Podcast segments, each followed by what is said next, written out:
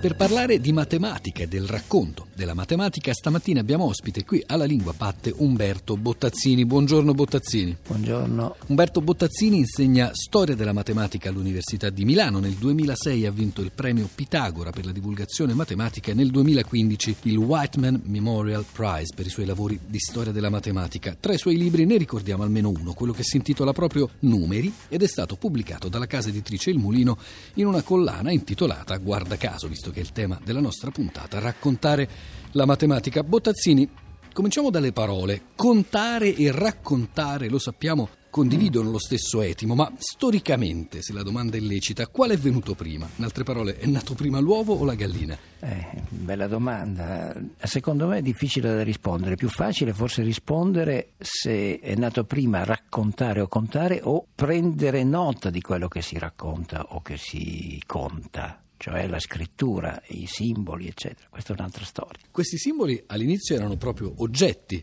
Beh sì, in qualche senso ancora oggi sono degli oggetti. I simboli che noi usiamo, cosiddette cifre arabe, sono dei segni che facciamo su un pezzo di carta o su qualcosa, ma inizialmente sì, erano in qualche senso degli oggetti più concreti, se vogliamo.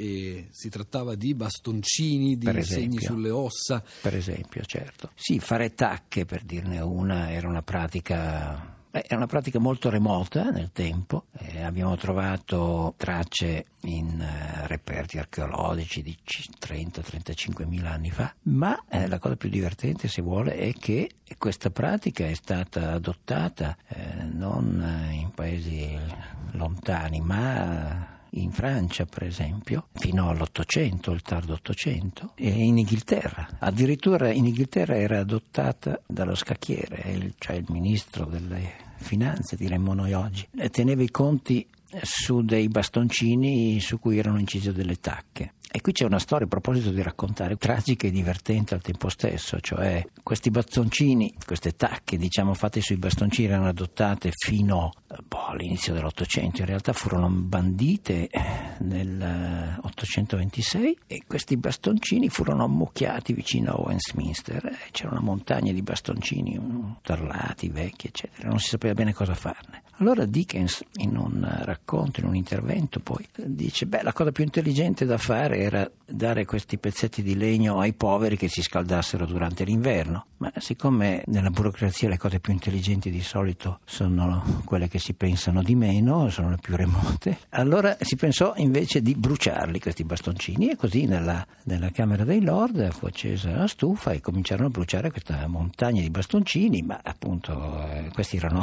tantissimi e la stufa si ingolfò e si propagò un incendio sulle pareti di legno della Camera dei Lord. La, ca- la Camera dei Lord andò a fuoco, la Camera dei Comuni accanto, idem, ci fu un incendio strepitoso nel milleottocento trentuno, se non ricordo male, e ci sono dei bellissimi quadri di Turner sull'incendio del Parlamento inglese. L'incendio del Parlamento inglese è dovuto proprio a questa cosa dei bastoncini, a bruciare i bastoncini che si usavano per tenere i conti dello Stato. Quindi, come vede, è una pratica che è stata adottata incautamente fino a tempi recenti, quando già c'era esisteva la carta, la penna, l'inchiostro, come diceva Dickens, e si poteva benissimo adottare questi strumenti. Ed evitare l'incendio di West Westminster. L'abbiamo sentito, questo libro, Numeri, ma in generale il modo in cui Umberto Bottazzini racconta la matematica è pieno di storie. Alcune di queste sono storie che appartengono a un passato più o meno recente, ma che hanno diverse interpretazioni e alcune sono anche soltanto forse divertenti, non hanno il risvolto tragico di quella che abbiamo appena sentito. Penso a quella del cavallo Hans, che ah, ci spiega, certo, se gli animali possono o non possono contare. Ah, quella è una storia stupenda, secondo me. Il cavallo Hans era un, uno stallone di un signore di Berlino, era un ex docente, tra l'altro, il quale era convinto di aver insegnato al suo cavallo a fare i conti e quindi si esibiva in pubblico eh, facendogli fare le operazioni. Poi quelli del pubblico erano invitati anche loro a chiedere al cavallo Hans di fare appunto moltipliche, addizioni, eccetera, e il cavallo batteva con lo zoccolo il numero di volte uguale al risultato che tutti si aspettavano. E questo non era semplicemente un fenomeno da baraccone, un trucco volgare, eccetera. Ci fu una commissione addirittura dell'Accademia delle Scienze Prussiane incaricata di studiare questo fenomeno, per vedere se effettivamente gli animali allora avevano questo tipo di capacità. E la commissione nominata dall'Accademia assistette appunto a una serie di esperimenti eccetera e concluse che non c'erano né trucchi né inganni, effettivamente Hans era capace di fare le operazioni e, e anche cose più raffinate, estrazioni di radici, insomma risultati che un bambino oggi nelle nostre scuole non è capace di fare. E solo che, come talvolta capita, c'era un allievo, eh, il solito brillante guastafeste, che è l'allievo sveglio, che dice, ma insomma, non era molto convinto degli esperimenti a cui aveva assistito e insomma li, li andò, li rifece per conto suo, finché si accorse che involontariamente il padrone del cavallo, con segni impercettibili delle sopracciglia, delle cose eccetera, segnalava al cavallo quando il risultato era giusto e quindi in qualche modo il cavallo faceva quello che gli diceva il padrone, anche se, come dire, il, la comunicazione era non verbale, praticamente era sfuggita a tutti quanti. E tra l'altro questa storia è servita per stabilire dei protocolli più rigorosi per fare esperimenti, no? In modo tale da evitare che anche in maniera involontaria si intervenisse, diciamo, a condizionare l'esperimento che si stava facendo.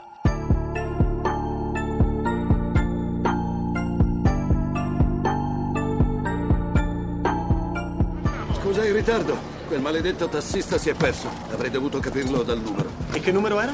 Uno abbastanza tedioso, diciassette ventinove. No, Hardy, è un numero molto interessante. È il numero più basso esprimibile come la somma di due cubi in due modi diversi.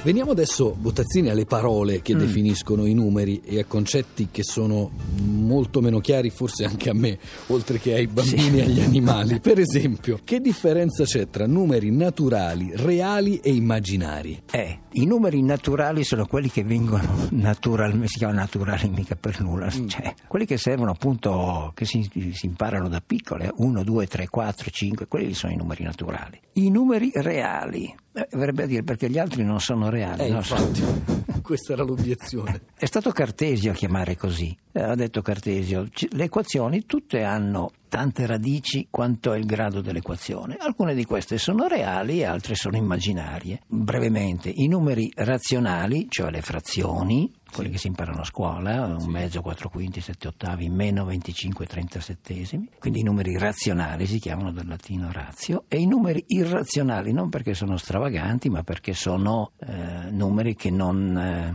sono esprimibili con un rapporto di numeri interi, per esempio radice di due, per esempio pi greca, per esempio tutti i numeri che non sono esprimibili come un rapporto di numeri interi. Ecco, questi qui sono i numeri irrazionali.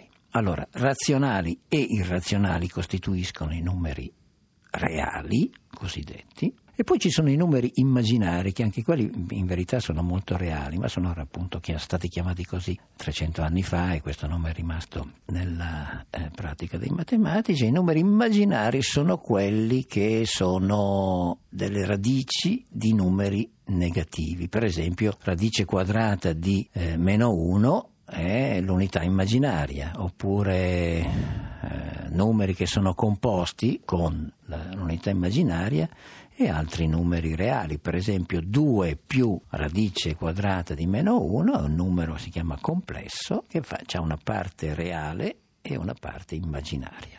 Una specie di ircocervo aritmetico, ecco, Bottazzini. Ecco, ecco. E allora rimaniamo nel campo della immaginazione, in cui sì. forse mi sento più tranquillo. Come sì. mai certi numeri, come il tre o il sette, sono stati considerati perfetti?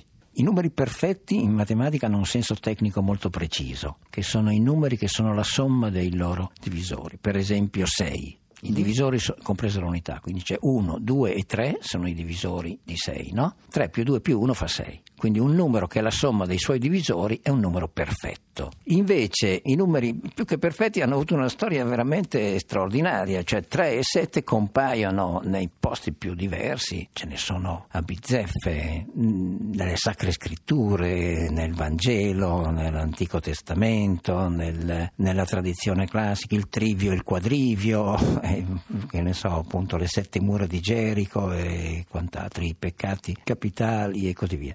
Quindi perché il tre e il sette eh, hanno questo ruolo particolare? Francamente non saprei dare una risposta convincente. Una ragione probabilmente è che tre, boh, numero primo, anche due lo è se per quello, o anche cinque, ma non, non saprei veramente dire perché il tre e il sette hanno avuto questo ruolo fuori dall'ordinario, ecco, mettiamola così. Ma davvero, come dice il titolo di un altro fortunato libro sulla matematica, i numeri ci somigliano, Bottazzini? Eh, dipende da chi scrive e da chi guarda, perché a, a moltissime persone i numeri non dicono proprio niente, quindi non assomigliano affatto.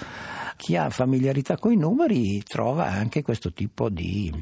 Eh, somiglianze, diciamo così, o di particolare simpatia o antipatie. Anche qui con i numeri naturali di solito, eh. Difficile dire pi greca, eh. Uno ci assomiglia, ma insomma.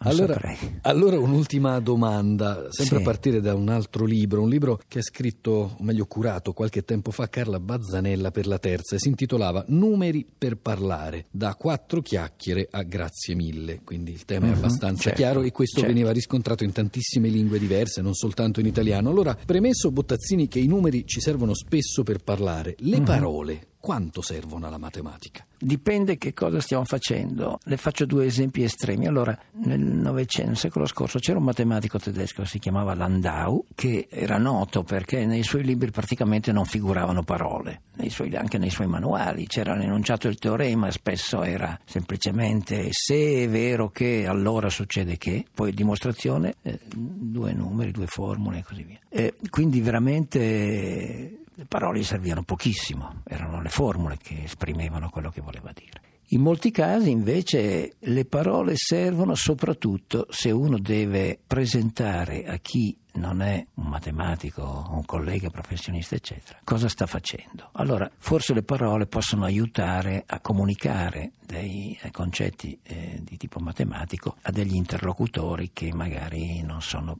matematici professionisti o che sono cultori ma non particolarmente eh, specialisti di qualche campo. Ecco, allora le parole certo possono essere utili perché con immagini, metafore e così via può cominciare a dare un'idea di quello che sta facendo.